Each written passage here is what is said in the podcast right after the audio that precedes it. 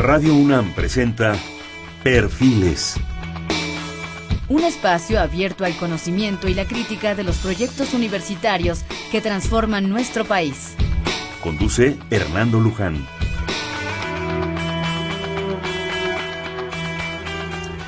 ¿Qué tal? ¿Cómo están? Buenas noches. Estamos en Perfiles. Este es un espacio en donde conversar con las mujeres y los hombres que día a día forjan nuestra universidad. En esta ocasión tenemos el gusto de hacer un programa con el doctor Víctor Manuel Romero Rochín, investigador del Instituto de Física de la UNAM. El doctor Romero es originario de Mazatlán, Sinaloa, realizó estudios de licenciatura en física en la Universidad Autónoma Metropolitana y obtuvo su doctorado en física en Massachusetts Institute of Technology, el famoso MIT.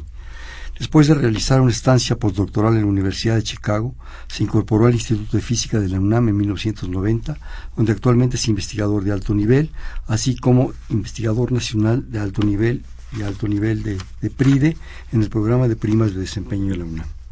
Su obra científica abarca más de 80 publicaciones, que han recibido más de 1.200 citas en literatura especializada, profesor dedicado a impartir cursos y dirigido más de 25 tesis a nivel licenciatura y posgrado. Su tiempo lo dedica en parte a la divulgación de la física y la coordinación de las Olimpiadas de la Física en México. Como parte de su labor institucional ha formado parte de innumerables comisiones evaluadoras en la UNAM premios y distinciones, que podemos decir, la distinción UNAM para jóvenes académicos, el premio de investigación de la Academia Mexicana de Ciencias, el premio de investigación de la Sociedad Mexicana de Física, la cátedra Alonso Fernández, la profesor invitado a la Universidad de Estados Unidos, España y Brasil. Y sus especialidades como investigador son la física atómica y molecular, la física estadística, y sus contribuciones las ha realizado en el campo de la espectroscopía ultrarrápida, los fluidos inhomogéneos, los sistemas fuera del equilibrio con aplicaciones a la biología y muy recientemente a la termodinámica y la física estadística de los gases ultrafríos. Bienvenido, Víctor. Qué bueno que estés con nosotros. Al revés, muchísimas gracias por invitarme. Cuando, cuando entramos en contacto para, para platicar de este programa, me envió aquí un pequeño parrafito en donde sugería Víctor dos temas que, que, creo que los vamos a tratar los dos porque creo que son muy, muy interesantes la física de los gases ultrafríos, los sistemas que están cercanos al cero absoluto en las temperaturas de los nanokelvin. Y la otra, la reciente creación de la cual es parte importante del Laboratorio Nacional de Materia Cuántica en la UNAM, con apoyo de CONACYT, de la propia UNAM, desde luego, donde se van a realizar experimentos únicos. ¿Qué te parece si empezamos con el asunto del cero absoluto? Hace un momento le preguntaba yo a Víctor, bueno, a ver, con tus propias palabras, ¿qué es el cero absoluto? Todos hemos oído como de muchas cosas hablar. Soy de hablar de Dios Padre, del diablo, de todo el mundo, pero luego a veces no sabemos de qué estamos hablando. Y me decías que son menos 273 grados centígrados. Platícanos un poco para ir bordando en el tema. Sí, eh, bueno, todos sabemos que, que podemos enfriar la materia, ¿no? El, el hombre es, eh, por años, y estoy hablando de 200 años al menos, quizá más, tiene esta pasión por enfriar, tenemos esta curiosidad si podemos enfriar y enfriar y enfriar. Qué tan fácil es irle sacando, decimos un poquito técnicamente, sacarle energía al sistema y eso lo enfría. ¿Verdad? Todos sabemos el hielo enfría, en fin, eh, este, hay gente que ha escuchado del nitrógeno líquido. Todos son esfuerzos que empezaron hace 150, 200 años de irle bajando la temperatura a la materia. Y resulta ser que se le puede bajar la temperatura hasta 273 grados bajo cero. ¿Por qué ese número tan raro? En realidad tiene que ver más bien porque los humanos inventamos la escala de temperatura, que es cero cuando el, cuando el agua eh, se congela a una atmósfera de presión y es 100 cuando hierve. Entonces, en esa escala arbitraria que inventamos los humanos, resulta ser que no podemos enfriar más allá de 273 grados bajo Que es como se han calibrado los termómetros. Los termómetros están calibrados de esa en manera. En esa escala. En esa escala. Y entonces, y claro, lo que hacemos es voltear y le llamamos a la escala de temperatura absoluta y a 273 le llamamos el cero. 273 bajo cero le llamamos el cero absoluto. ¿Qué sucede? Quiere decir que una que no podemos enfriar más a la materia. La materia, si tomáramos un pedazo de agua, un pedazo, una piedra, lo que ustedes quisieran, llega un momento en que llegaría a un, decimos, a un estado tal que es imposible sacarle más energía. Llegaría a algo que le llamamos el estado base de la materia en el cual decimos que todo movimiento cesaría. Te voy a ir interrumpiendo. Sí, Sacarle energía quiere decir llegar a un punto en que el movimiento molecular se, Exacto. se para. Ese se es para del- seco. eh, me, me ganaste la, lo que seguía. Aquí hay que recordar que la materia está hecha de átomos y moléculas, ¿verdad? Es, un- es fundamental aceptar eso. Eh, Richard Feynman decía que era el descubrimiento científico más grande del, del hombre o de la, de la humanidad, el haber entendido que todo está hecho de átomos y moléculas.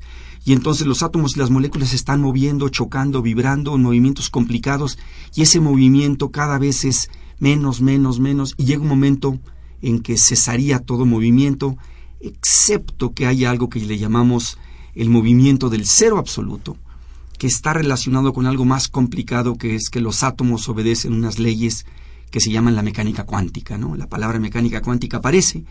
Solamente podríamos entender el cero absoluto en términos de mecánica cuántica. Son las partículas. Los átomos y las partículas que componen todo estarían en ese estado mínimo. Es interesante porque uno pensaría, bueno, ¿y si le saco más y más y más? No, no, no. La, la materia nos dice, yo tengo un límite hasta donde puedo llegar. Y a ese, ese es el cero absoluto. A partir de allí ya le podemos dar energía y la, la, la temperatura subiría. ¿no? Empieza a vibrar, Empiezan a moverse. los átomos vibran, los, los átomos chocan entre ellos. Y cosa interesante, vibran, chocan, pero de repente, de manera abrupta, a lo mejor pasan de ser un sólido a ser un líquido o un gas, y de manera abrupta a hacer otras cosas, ¿no? Y ahorita platicamos también de esos cambios. Claro. Una cosa que es apasionante, y ahora sí que malditos griegos, ¿verdad? Esta definición de los cuatro elementos fundamentales. Parece increíble, pero constantemente, recurrentemente, de una de otra manera, regresamos a sus cuatro elementos fundamentales. Sí. La tierra, el agua, el aire y el fuego. Siempre, siempre, y todo es la materia, ¿no? Claro. Que está ahí, que está ahí circulando. Y Yo creo que a veces el frío no lo percibimos en toda su dimensión. Podemos sentir frío, podemos tener frío, podemos entender que en algún lugar, en Siberia o en, Ujú. o en Montreal, es- pueden llegar a estar a 40 bajo cero. ¿sí? Pero yo creo que más allá del congelador de nuestro refrigerador ya todo nos parece, pues ya, digo, ¿qué más, no? Pones la mano y te quema. Pero yo creo que ha sido una loca carrera del hombre para buscar los extremos, ¿no? Así es. El calor brutal, digo, yo creo que peor que el, del, que el del sol no hay, y el frío brutal que solamente lo tenemos en los polos, que aún ni aún así es el cero absoluto. No, no, no, está muy, muy lejos. Y curiosamente yo creo que el frío hemos ido entendiendo a lo largo de nuestra historia, así como del fuego, el calor, que es necesario para la vida. Es Claro. sorprendente. Sí, sí. Es sorprendente que eso sea vital para la vida. Las, las plantas no funcionan si no tienen periodos de frío y a veces frío altísimo o de incendios absolutos, no germinan. Claro. ¿sí? ¿Qué es el frío? ¿Qué está pasando con todo esto, Víctor? Sí, eh, de nuevo, ¿no? El, eh, cuando la materia eh, la ponemos, por ejemplo, en contacto una con la otra, siempre decimos que existe una transferencia de calor de una a la otra. Y siempre va a ir, esto es muy interesante, la transferencia de calor siempre va a ir de manera espontánea del caliente al frío. Entonces, por ejemplo, un hielo no es que enfríe, sino que al revés, lo que está alrededor de un hielo le da su calor y entonces se enfría solito. Pero el asunto está que este es un balance entre, entre uno, entre, entre los cuerpos, unos reciben y otros dan. Entonces la idea que tenemos que ingeniárnosla para buscar la manera de sacarle esa energía y pasarla a otro lado. Eso es lo que hace un refrigerador. De hecho, un refrigerador lo que hace es sacar calor de adentro, de la caja que es el refrigerador, y echarlo a la atmósfera. Si uno le pone la mano atrás a un refrigerador, uno siente caliente. Es una bomba que lo que está haciendo es expandiendo un gas que les jala el calor a lo que está dentro y luego ese calor, esa energía excedente la pasa hacia afuera. Y entonces los humanos se dieron cuenta de eso hace 150, 180 años y dijeron qué tanto podemos extraerle y extraerle y extraerle y llega un momento es ese que este es simplemente una diferencia del movimiento de los átomos diríamos bueno simplemente es mucho más que eso pero los átomos simplemente se mueven menos y menos y menos y menos. Y entonces si yo pongo algo en que los átomos de algo se estén moviendo muy poquito y le pongo cualquier otra cosa, cualquier otro objeto, ese otro objeto le va a pasar toda su energía y entonces va a enfriar solito él también. Pero no va a poder enfriarse más allá de cierto límite. ¿verdad? Entonces es un balance de transferencia de energía, pero cosa muy importante con respecto a los, a los gases ultrafríos, que a lo mejor ahorita hablamos más en detalle de ellos, eh, también la luz juega un papel importante. La radiación electromagnética no hay que olvidarla, es parte de todo esto, ¿no? Por ejemplo, ahorita que yo estoy hablando, estoy emitiendo radiación infrarroja porque estoy perdiendo calor, ¿verdad? Y claro, mis, mis proteínas están funcionando. Por eso estamos tan acalorados aquí en la cabina. Así es, estamos tenemos los dos en infrarrojo. Y no se ve, no la vemos con nuestros ojos, pero ahí está, ¿no? Y, y al mismo tiempo, eh, un uso apropiado de la, la luz la podemos hacer para sacarle energía a la materia, que fue un gran descubrimiento de hace apenas unos 25 o 30 años. Y eso ha permitido llegar a temperaturas tan bajas. Es importante recalcar que de manera natural no sabemos de ningún lugar en el universo, al menos con las observaciones astronómicas, que se enfríe más allá de 2 grados Kelvin. Y aquí estamos hablando que en la Tierra los humanos hemos logrado bajarle hasta nanokelvin, que es la mil millonésima parte de un grado. ¿no? El grado Kelvin, ubícanos cómo está. El grado Kelvin es igual que el Celsius, ¿no? Mm. Eh, entre 20 grados Celsius y, y, 21 grados Celsius hay un grado Kelvin también, Mm. ¿no? El, el grado Kelvin tiene la- el mismo tamaño que el, que el Celsius. La misma Con- escala. La misma escala. Es del mismo tamaño, excepto que su cero empieza en el 273 bajo cero del, del- de la Celsius, ¿no? Claro. Los gases fríos, platícanos. Los gases fríos son una, un descubrimiento, invención del hombre, depende cómo lo queramos ver, muy reciente, tiene eh, desde los ochentas apenas, ¿no? ¿Qué es eso? ¿30 años? Apenas. eh, y es un, descubrimiento muy interesante, de nuevo basado en el hecho que sabemos que la materia tiene átomos y moléculas. Entonces, de una manera muy ingeniosa, con láseres, que es otro de los grandes inventos de los últimos 50 años del hombre, eh, se le puede engañar a los átomos, por decirlo de alguna manera, y con un láser, en vez de darle energía a los átomos, hacemos que el átomo se la dé a la luz. Y entonces los átomos bajan su, su energía de movimiento y eso es bajar la temperatura. Y entonces esto se logra con vapores, con gases muy diluidos, muy, muy ralitos, de gases alcalinos. ¿Por qué alcalinos es algo técnico? Porque se conocen muy bien, pero se puede hacer con otros. El alcalino es el litio, sodio, potasio, rubidio, cesio y francio. Estos gases, con estas técnicas, con láseres y con campos magnéticos, se pueden enfriar, se les puede sacar su energía, que es lo que platicamos hace rato, pero ahora con luz, se les puede sacar de tal manera que el gas puede llegar a temperaturas, primero en los microkelvin, que es la millonésima de un Kelvin, hasta los nanokelvin, que es la mil millonésima de un Kelvin. Y una vez que están allí es lo más cercano al cero absoluto que hemos hallado. Y lo interesante, lo que nos tiene muy entusiasmados, es que la materia a nivel macroscópico muestra lo que llamamos fenómenos cuánticos, ¿verdad? Por ejemplo, un gas ultrafrío es un superfluido, es un gas que no tiene viscosidad, es algo muy extraño. Si yo agito el agua y la dejo de agitar, se detiene. Esto lo sabemos, ¿no? Y por ejemplo sabemos que la miel es más viscosa que el agua y así por los gases son menos viscosos, pero todo es viscoso. Por eso los aviones vuelan, por la viscosidad del, del aire. Sin embargo, estos gases no tendrían viscosidad, ¿verdad? No solamente serían muy fríos, sino no tenían viscosidad. Y, y tendrían otras propiedades eh, que les llamamos cuánticas. Superfluidos, digamos. Superfluido se llama, se llama un superfluido. Y ustedes me dirían, ¿y para qué sirve esto? Bueno, en este momento, para algunas cosas, ahorita hay algunas aplicaciones ya. Pero parte del asunto es que, tú lo mencionaste hace rato, es llevar a la materia a estados extremos. ¿no? Llevarla a los, al, al extremo, y el extremo siempre la materia nos sorprende. La naturaleza siempre nos va a mostrar una sorpresa. Y así, así, así son los descubrimientos científicos, ¿verdad?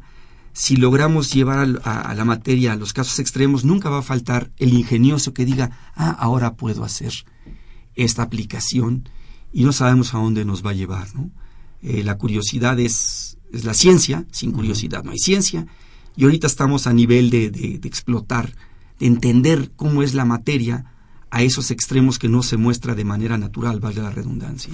Hace un momento me, me comentabas algo que yo quisiera que repitieras acerca del llegar a los extremos. A los extremos.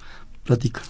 Sí, mira, este, te decía que, que el cero absoluto, uno dice, bueno, ¿qué quiere decir el cero? Pues nada, ¿no? Le saco todo y me queda en cero. cosa interesante, hay una Sacó ley. todo, qué bonito. Sí, ¿no? Le sacó todo, entonces me queda la nada. Los filósofos discuten mucho qué es la nada, ¿no? Tú sabes muy bien de eso.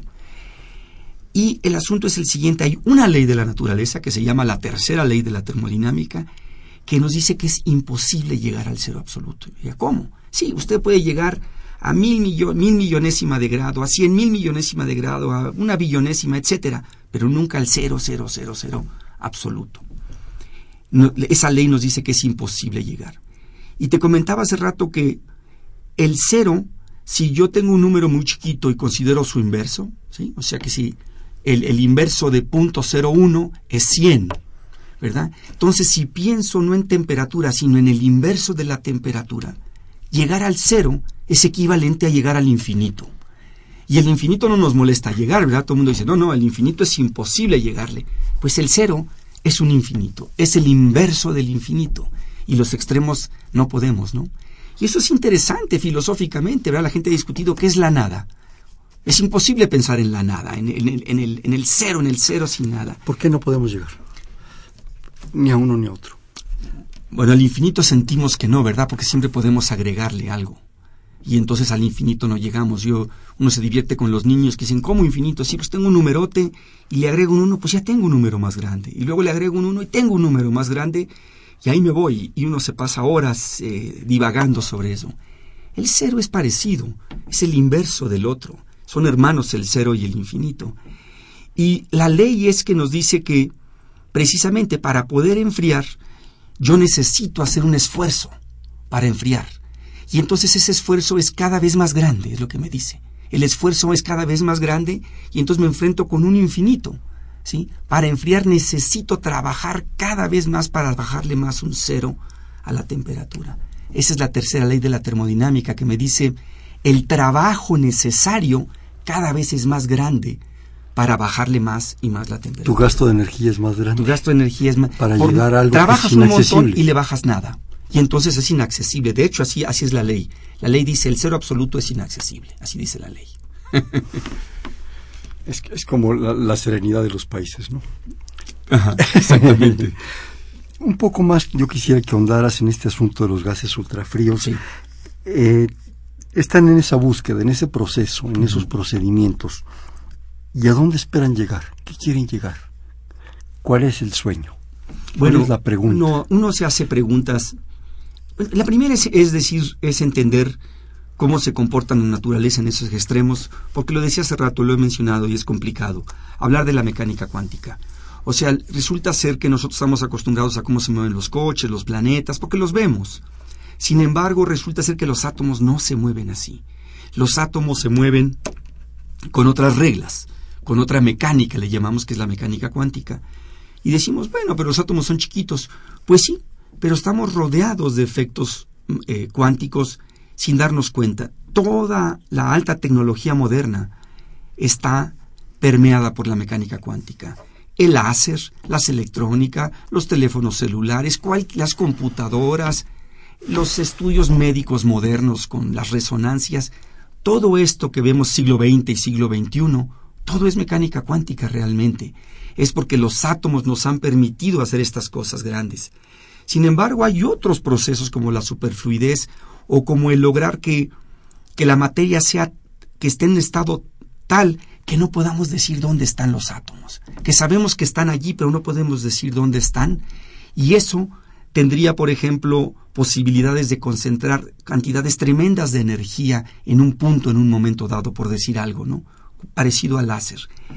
Entonces, todos estos fenómenos que, que trata la naturaleza eh, a temperaturas bajas, lo que harían es resaltar o manifestarse a nivel macroscópico, que lo viéramos con nuestros ojos, lo sintiéramos con nuestras manos a la materia. Y la verdad no sabemos bien a bien qué esperar. Sabemos, por ejemplo, que hay superfluidez. Eh, la superfluidez ha permitido, entre otras cosas, los relojes atómicos. Con los relojes atómicos miden el tiempo con una precisión pavorosa. Y uno diría, ¿y para qué queremos un reloj atómico? Bueno, todas las comunicaciones electrónicas en los satélites sin relojes atómicos no funcionaría. ¿eh? Necesitamos una sincronización tremenda entre los relojes. Bueno, pues eso se logra con gases de cesio muy fríos en los microkelvin. Si los pudiéramos enfriar más, podríamos medir el tiempo todavía de manera más precisa. Podríamos ser una computadora cuántica. ¿Qué es eso? Ni siquiera sabemos bien a bien cómo hacerla, si no la gente la estaría haciendo. Pero hay una idea teórica y más o menos experimental que si lográramos ser una computadora que funcionara eh, explotando toda la mecánica cuántica, las computadoras modernas serían un juego de niños. Como, como, como, nuestras viejas reglas de cálculo. Como las viejas reglas de cálculo, sería una revolución adicional. Y vayamos a saber qué más. ¿Verdad? Eso es lo padre de la ciencia, que, que si pudiéramos saber de antemano, pues qué chiste, pero ese, así no es, siempre nos va a sorprender. Quiero comentarte algo muy brevemente. Estamos cumpliendo, este año se llama el Año Internacional de la Luz. Y este año se cumplen 55 años, los mismos que cumplo yo, de la invención del láser.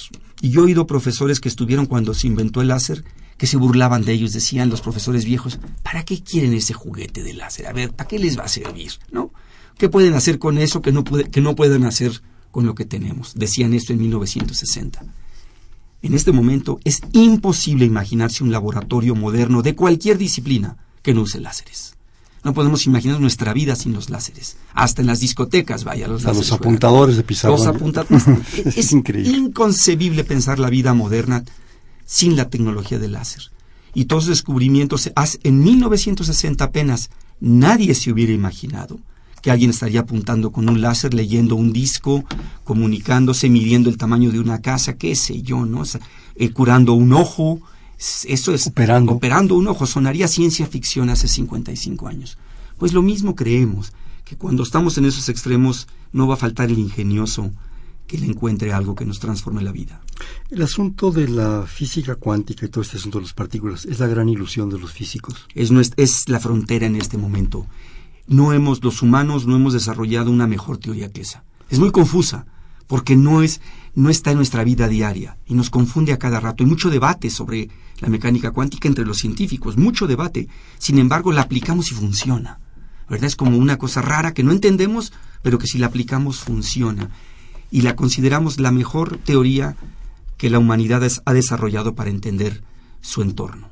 ¿no? Así de grande es la mecánica cuántica. No tenemos otra. Pero es la mejor teoría sustentada en una gran cantidad de teorías que se fueron sumando. Por supuesto. Que yo creo que es parte de lo apasionante del conocimiento y de la ciencia. Que no es un flashazo, que aquí está eh, la mecánica clásica, no, es algo que se ha ido sumando y sumando. Y es parte de lo que tú decías hace un momento, es, es la gran pasión de la ciencia y del conocimiento en general, de la filosofía o, de las ciencias humanas o de lo que tú quieras. Es ese afán por saber, claro. es ese afán por no detenernos, ¿no? ¿A dónde vamos a llegar? No lo sé.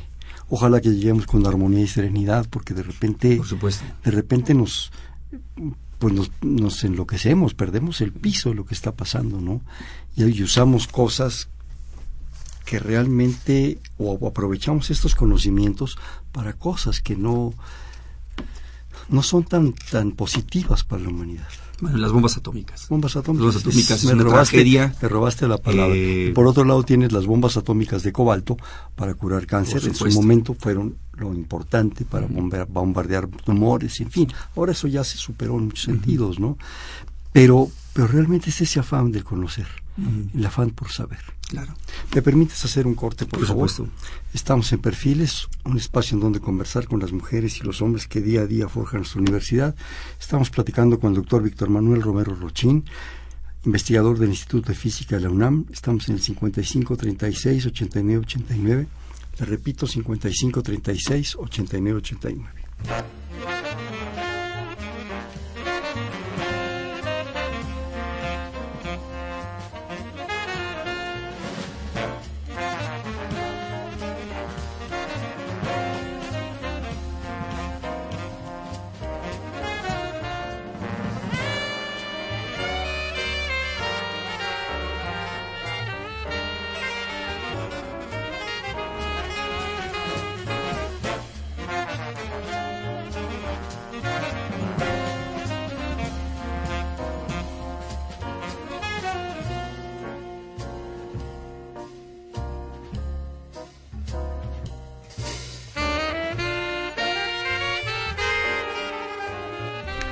Buenas noches, estamos en Perfiles, un espacio en donde conversar con las mujeres y los hombres que día a día forjan nuestra universidad. Estamos, les platicábamos con el doctor Víctor Manuel Romero Rochín, investigador del Instituto de Física de la UNAM, en el 55 36 89 89. Después de esta introducción tan, tan grata que nos has dado sobre los sistemas cercanos al cero absoluto y las temperaturas nanokelvin y fin, yo quisiera que nos platicaras ahora del, del, otro tema que me sugerías que platicáramos, que creo que están vinculados ambos, que es la reciente creación del Laboratorio Nacional de Materia Cuántica en la UNAM, con apoyo del CONACIT. Sí, es este es algo eh, que nos tiene muy muy entusiasmados no solo a los colegas del Instituto de Física en la UNAM, Ciencias Nucleares y instituciones fuera de la UNAM, porque el Laboratorio Nacional, como su nombre lo dice, no es nada más para la UNAM, se supone que es un laboratorio que debe de impactar en todo el país y darle beneficio al país. Y este tiene, eh, te comentaba hace rato, que tiene tres accidentes muy gratos, ¿no? Que se, dieron, así ocurre a veces. Coincidencias. Coincidencias fabulosas. Estamos muy emocionados y es la siguiente. Por un lado, teníamos nosotros nuestro grupo en la UNAM, eh, eh, tenemos muchos años trabajando en estos temas, pero desde el punto de vista teórico. Hay un grupo que hace cosas similares, experimentos similares, pero no, de gases ultrafríos, sino de gases fríos, en el Instituto de Ciencias Nucleares también en la UNAM. El asunto está que teníamos años tratando de hacer, eh, buscar la manera de que estos experimentos se realizaran en México, porque si no, como siempre, nos quedamos viendo los toros desde la barrera y es muy padre, pero... Y llegamos tarde a la corrida. Y no participamos como debemos de participar. Entonces, por un lado, eh, la UNAM generó un, programa de se llama de, este, de renovación de la planta académica. Es, una, es un proyecto del actual rector, el cual ha sido muy exitoso y al Instituto de Física en particular nos ha beneficiado tremendamente. Sin entrar en detalles, esto ha permitido contratar aproximadamente 15 investigadores nuevos en el Instituto de Física. Y entre estos 15 investigadores, pues los de eh, la gente que, que contratamos, contratamos a dos jóvenes. Por jóvenes me refiero más jóvenes que yo, a la mitad de sus treintas, pero muy, muy bien preparados en el extranjero. Los dos son egresados de la UNAM, dicho sea de paso, hicieron su licenciatura en la UNAM, pero sus doctorados y sus postdoctorados los hicieron en el extranjero. Uno de ellos es el doctor Jorge Semán, el otro es el doctor Daniel Sagún. Y ese fue un aspecto. Gente que son expertos, ellos saben cómo hacer un experimento de gas ultrafrío, están muy bien preparados. Ese fue un accidente, yo le llamo accidente, pero en realidad una coincidencia, ni tan coincidencia, pero digamos un hecho. Los otros dos fue que por años estábamos nosotros insistiéndole a la UNAM que nos apoyara con estos laboratorios, buscando proyectos con CONACIT, y la UNAM de manera muy generosa, también a través de la administración actual, le dio un, nos dio un fuerte apoyo económico para poner estos laboratorios en conjunción con los, los investigadores que se habían contratado. Esto fue al mismo tiempo. Y al mismo tiempo, con este dinero que, que, tenemos o que, que, tiene el Instituto de Física, se logró que CONACID nos diera una cantidad igual. Esto es muy común. ¿no? Una institución da una cantidad, que se llaman fondos concurrentes, el CONACID da la otra parte. Esta es una cantidad muy respetable de dinero y entonces con esto solicitamos formar un laboratorio nacional. El CONACID no lo aprobó. Eh, yo soy parte eh, de, este proyecto, pero hay que resaltar que la coordinadora es la doctora Rocío Jauregui, que ha hecho una labor extraordinaria. Y entonces creamos este laboratorio nacional que consiste en un laboratorio no nada más nosotros, sino también otros grupos, como dije antes, ciencias nucleares, el CENAM es el Centro Nacional de Meteorología en Querétaro, la Universidad de San Luis, unos investigadores del TEC de Monterrey en Monterrey y varios investigadores más que se me pueden escapar en este momento. Pero dentro de este laboratorio vamos a tener físicamente dos laboratorios. El laboratorio se llama Laboratorio Nacional de Materia Cuántica, fue el nombre que se nos ocurrió que describía y luego vamos a construir, se están construyendo ya, están en proceso de construcción, el equipo ya se compró eh, y alguno todavía está en compra, está llegando a México, dos laboratorios, dos espacios físicos. Uno para hacer lo que se llama óptica cuántica, con miras a, ver un poquito sobre la computación cuántica, la información cuántica. Lo que nos hablabas hace un hace rato, que es una aplicación. Y el otro es para lograr unos gases ultrafríos de litio en particular. Es un detalle técnico. Eh, y estos son estos dos espacios eh, físicamente que van a estar en el Instituto de Física en la UNAM con estos dos investigadores que te mencioné. Y una de nuestras metas, y digo nuestra porque yo participo, aunque yo difícilmente meteré las manos, yo soy un físico teórico, pero estamos buscando muchos jóvenes para que apoyen, eh, estudiantes, en fin. Una de las metas es que en un espacio de dos, tres años Estos tiempos son largos. En la ciencia tengamos en México lo que se llama un condensado de Bose-Einstein. Condensado de Bose-Einstein es una predicción que hizo Einstein en 1926 de estas nubecitas que les platicaba hace rato, que son estos gases ultrafríos. Como siempre el señor Einstein lo predijo y eh, ya se hace en el laboratorio. ¿no? Entonces, nuestra meta es lograr eso para luego después hacer experimentos con, con estos condensados de, de Bose-Einstein. Esa es, digamos, la meta. Cabe recalcar que fuera del primer mundo solamente hay un condensado de Bose-Einstein en Brasil. ¿no? Los brasileños han hecho muy buena labor, pero todos los demás están en el primer mundo. En Europa, en, en, Oriente, en Japón, en Singapur, con muchísimo dinero, con muchísimo apoyo. Y bueno, hay que congratularnos, ¿no? Entre el CONACID y la UNAM, ahí está, ¿no? Ahí está el apoyo. No podemos fallar ahora, ¿no? Este, tenemos mucho entusiasmo y mucho, eh, no miedo, pero, pero mucho compromiso. Claro. Mucho compromiso de que esto funcione. Acabas de mencionar algo que es importante. Nuestro público, nuestros radioescuchas, yo mismo en general somos gente, pues digamos, alejados de la ciencia, cosa que no debería ser. Por lo menos debíamos estar enterados de todo esto. Yo creo que un hombre culto no se puede determinar así, no se puede definir así, si no sabe algo de ciencia. Cultura no nomás es teatro, danza, literatura, poesía, en fin, cómo se ha manejado. Cultura es entender un poco qué es el psicoanálisis, la evolución, la relatividad, eh, la mecánica cuántica, las leyes de la termodinámica, todo eso es cultura. Claro. Pero en general estamos alejados, estamos distantes, a veces por falta de información o por falta de voluntad, ni de los que queremos aprender, ni de los que nos deben enseñar. El tiempo, como tú dices, nos come. Pero a lo que quiero llegar ya sin tanto, tanto discurso es lo siguiente. Tú mismo has hablado pues de cantidades considerables de dinero, de coyunturas especiales que se tienen que dar para esto, de que en un momento dado eh, cuesta, pero además es tiempo, hablaste de dos, tres años, para empezar a tal vez obtener resultados concretos. En otras partes del mundo ya se está haciendo a lo mejor con, con unos recursos inimaginables para nosotros. El punto es dos aspectos. Uno, ¿a qué se va a llegar con esto? Y no quiero sonar absolutamente pragmático de que lo que no me sirve, no, sirve, ¿verdad? Que ese es un problema muy, muy absurdo. Y la otra, si vamos a estar a la altura, al tiempo, para generar cosas con estas situaciones, digamos, un tanto limitadas. Imagino que en Japón han de tener una cantidad de recursos, o en Holanda, o en no sé dónde, donde tú me quieras mencionar, impresionantes. ¿Cómo vamos a ser competitivos?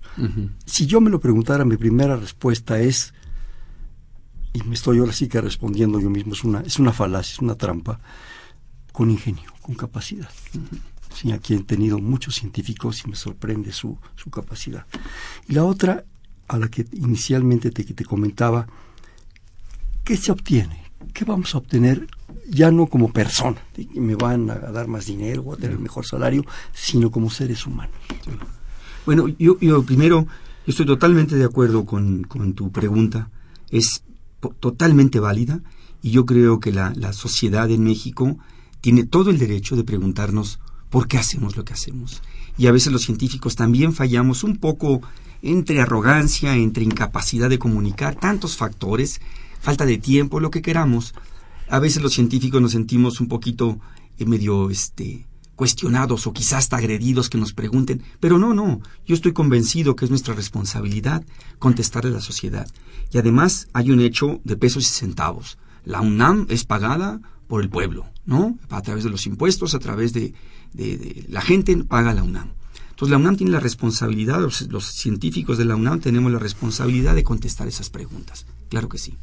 Entonces el Laboratorio Nacional tiene una peculiaridad interesante y es que el compromiso es no solo tratar de generar conocimiento y recursos humanos. Ahorita regreso a los recursos humanos. No es solamente eso, sino también el Laboratorio Nacional tiene una responsabilidad de incidir de alguna manera en, en el país, en su desarrollo, en su desenvolvimiento, eh, etcétera.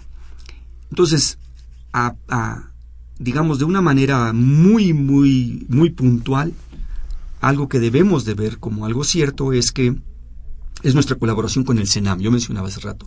Centro Nacional de Metrología es un ejemplo con el cual debemos eh, eh, ver cómo va a impactar nuestro laboratorio nacional. Este centro es el encargado de llevar el tiempo en el país. Son los que tienen el reloj de, de México. Y, les, y hace rato comentaba que uno... Yo tenía entendido que era la hora nacional. Es la hora nacional, claro, el Observatorio Nacional, ¿verdad? Bueno, es, es este heredero de ellos, por supuesto. Llevan el tiempo y comentaba que, sin entrar en detalles, todas las transacciones comerciales, no se diga de comunicaciones de otra índole hasta, hasta de variedades y de deportes a través de los satélites es fundamental. los enlaces que Los enlaces tienen que ser increíblemente precisos. Quien no tiene un reloj atómico, un satélite, tiene que prestárselo a otro país. México ya tiene los suyos y es un avance. Sin embargo, hay nuevas generaciones de relojes atómicos, mencionaba hace rato. Hay uno que se llama el reloj de la fuente atómica. ¿sí? Es, es, un, es un nuevo reloj que lo tienen en otras partes del mundo que todavía da una mayor precisión y tarde o temprano no lo van a, no lo van a reclamar. Y entonces nosotros debemos de participar. Esa sería una aplicación muy directa de este laboratorio que no se va a ver, pero puede tener un impacto en el país de esa manera. Eh, y puede haber otros, por ejemplo, uso del ultra alto vacío. Es una cosa muy técnica, pero estos sistemas necesitan algo que se llama ultra alto vacío, que hay poca tecnología en México al respecto. La hay, no digo que no la haya, pero podríamos ser otro punto para eso. Y así por el estilo. Y eh, en cualquier momento va a brincar lo de la computación cuántica, algo que se llama la, criptografía cuántica, que es transmitir mensajes cifrados, muy importantes también para transmitir información secreta por lo, por lo que queramos.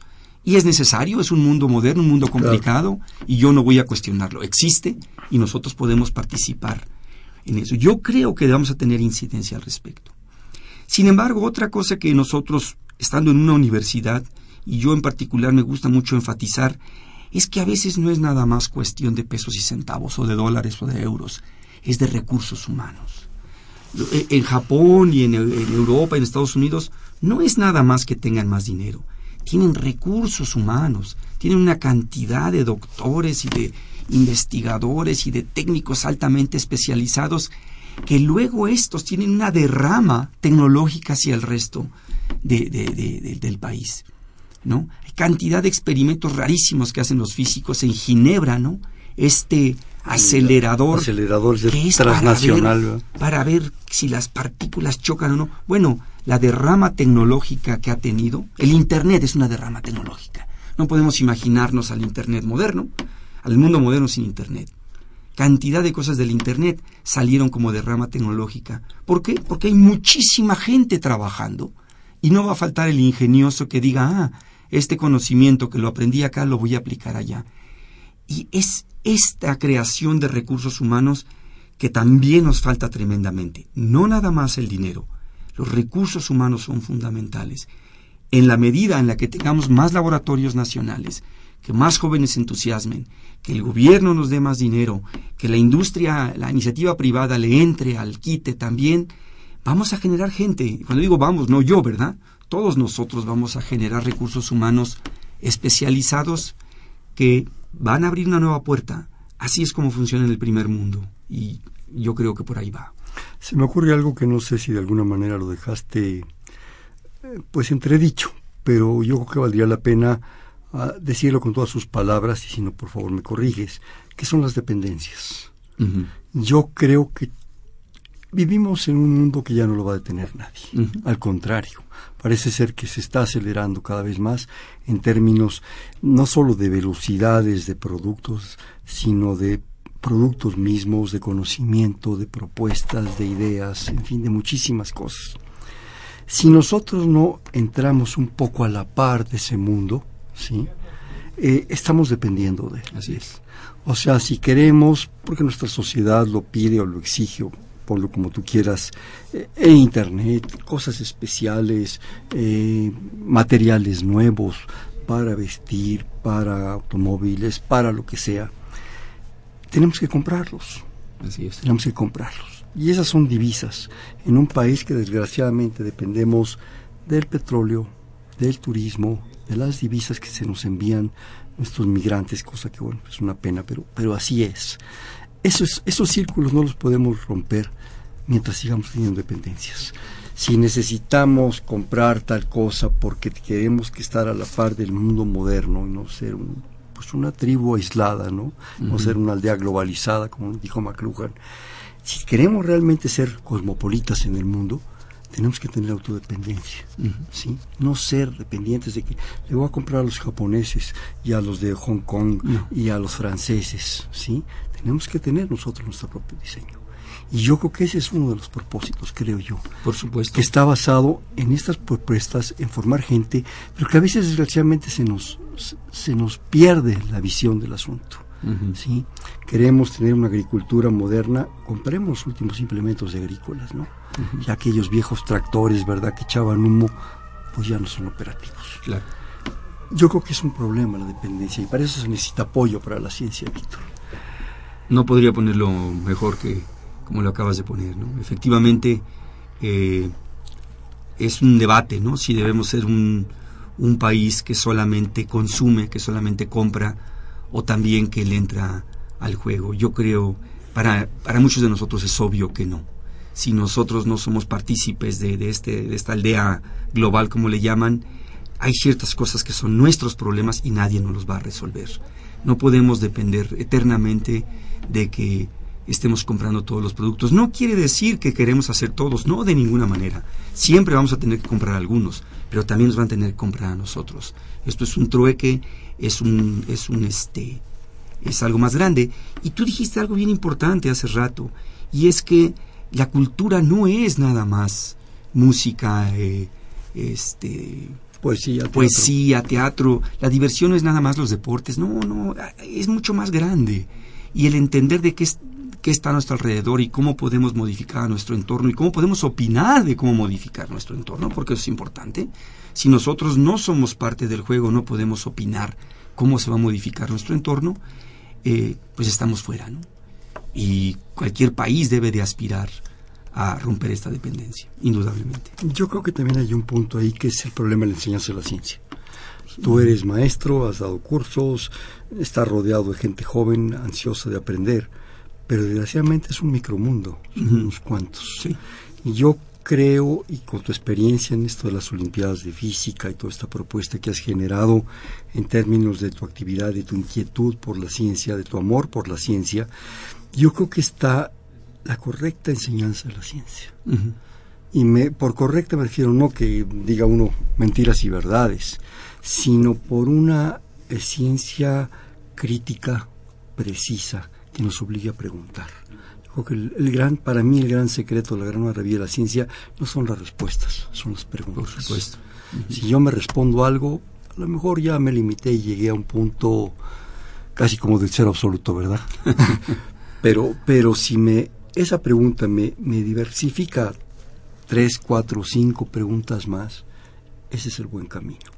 ¿Qué está pasando con la enseñanza de las ciencias? ¿Qué está pasando con esa posibilidad que yo creo que desde chiquitos, bueno, uno de chiquito no, no exige, pero los padres deberían exigir de una buena enseñanza de la ciencia desde, yo diría, kindergarten, Por supuesto. o párvulos, como se le dice, ya no sé cómo les dicen ahora. Sí.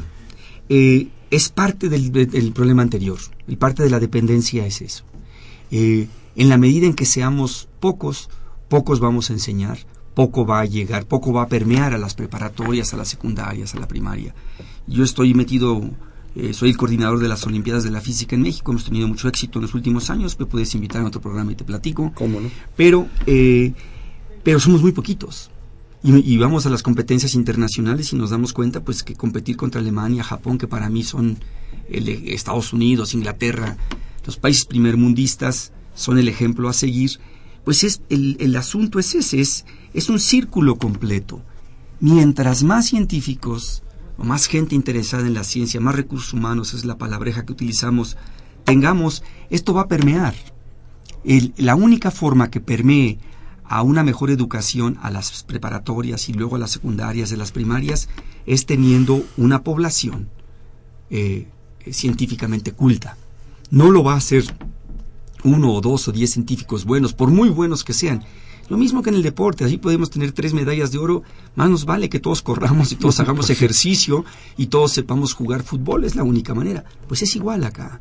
Entonces es, es el problema, eh, lo que tú planteas es exactamente uno de los puntos álgidos del problema. Esta formación de recursos humanos redunda tarde o temprano en que el conocimiento se permea a todos los niveles. Eh, en México todavía no quiero meterme en el debate, pero eh, es, triste ver, no sé si lamentable o triste ver cómo en muchos, en muchos programas eh, de preparatoria a veces toda la, física es un semestre de los seis semestres, ¿no?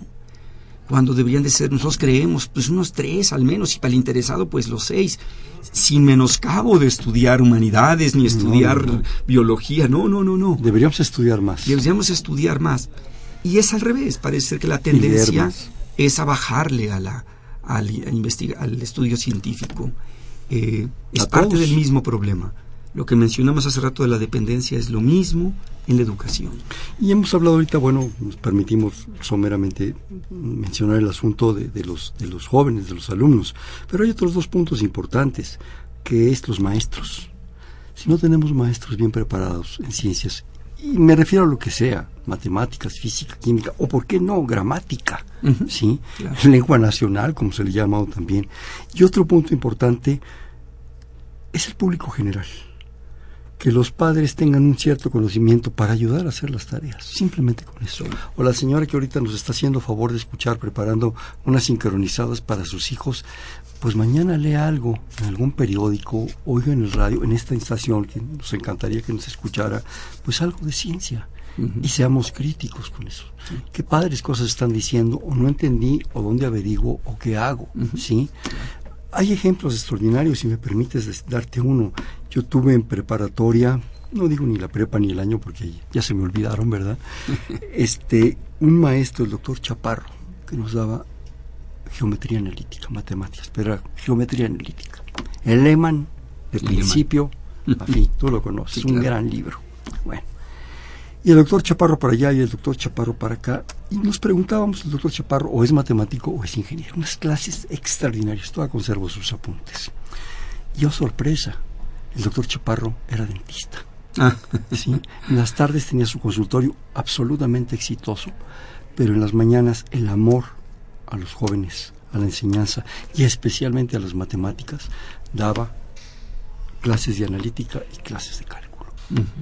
Es qué tipo tan extraordinario. Yo creo que ya murió y era una gente grande, esté donde esté, un abrazo, porque me movió el tapete. Y esa es la gente que necesitamos, que nos motive, que nos mueva, que nos cuestione, que deje los intereses pequeños, personales, el inmediatismo por la colectividad. No sé si quieras decir algo. Eh, no, no, eh, ahondar un poquito. Eh, yo tengo un recuerdo muy grande también de un profesor, Manuel Calvo, en la preparatoria. Yo estudié en una preparatoria en, en Veracruz, en el Tecnológico de Veracruz, de esos de la CEP, que ahora creo que son los CEBETIS, esas preparatorias. Este profesor nos hablaba de la mecánica cuántica en la preparatoria. Yo no entendí nada, ¿no? En aquel momento y, y ahora, si lo recuerdo, quizá no lo dijo de manera precisa, pero es, fue una motivación tremenda, ¿no? Eh, nos hablaba de Schrödinger y de Heisenberg, el principio de incertidumbre de Heisenberg en la preparatoria. Efectivamente necesitamos más y más profesores que estén motivados. Eh, hay, que hay que recalcarlo también, la educación en México está muy pobremente pagada. Es otro esfuerzo que debemos hacer, ¿verdad? Pedir que los profesores ganen lo que lo que se merecen, tienen que estar bien preparados, tienen que... Pero ¿quién los prepara? Pues es un círculo vicioso, ¿verdad? Los tiene que preparar gente que se prepara profesores. Hay que aprender a, a enseñar y hay que saber, hay que saber cómo aceptar que le enseñen a uno, hay que romper estos vicios muy mexicanos que no nos gustan que nos enseñen. Necesitamos romper todo esto y se requiere de un esfuerzo de darle a la educación un valor eh, enorme, ¿no? En países como yo mencionaba hace rato, Japón y Alemania, que son eh, Inglaterra, Estados Unidos, que son los ejemplos, tienen esfuerzos muy serios en educación, los profesores tienen una vida muy digna, eh, en fin, sin entrar en politiquerías ni nada por el estilo, necesitamos mover esa, esa, esa parte. Y eso solamente se, se, se logra con un esfuerzo del país diciendo yo quiero mejores profesores, tengo que preparar mejores profesores, Y no solamente en ciencia, como mencionábamos, también en gramática, en absolutamente en todas las disciplinas, ¿no? Eh, es parte de lo mismo otra vez, no, no tenerle miedo a, a, a, hacer que la educación sea lo más valioso que puede tener un país. Y un detalle eh, final, si quieres, con respecto a esto de estar educado científicamente, cada vez el mundo es más tiene que tomar decisiones más fuertes sobre su entorno. El cambio climático, la medicina, los transgénicos, el agua. Tenemos que saber para poder opinar. Y exigir. Y exigir. Pero también aportar. No, por supuesto, pero si la gente no está bien informada, pues no va a poder hacer una buena decisión al respecto. Todo es parte de lo mismo, ¿no? De este. Sí. Y bueno, la UNAM tiene una responsabilidad muy grande y los científicos no tenemos que tener el temor de ir y explicarle a la gente con palabras no técnicas sobre lo que hacemos. ¿no? ¿Tú crees que en este rápidamente pues nos va el tiempo, nos quedan dos minutos? ¿Tú crees que en este Laboratorio Nacional de, de Materia Cuántica puedan ustedes no solo hacer investigación, sino generar enseñanza, claro, de alto nivel? Ah, es una, de, es, es, es una obligación que tenemos.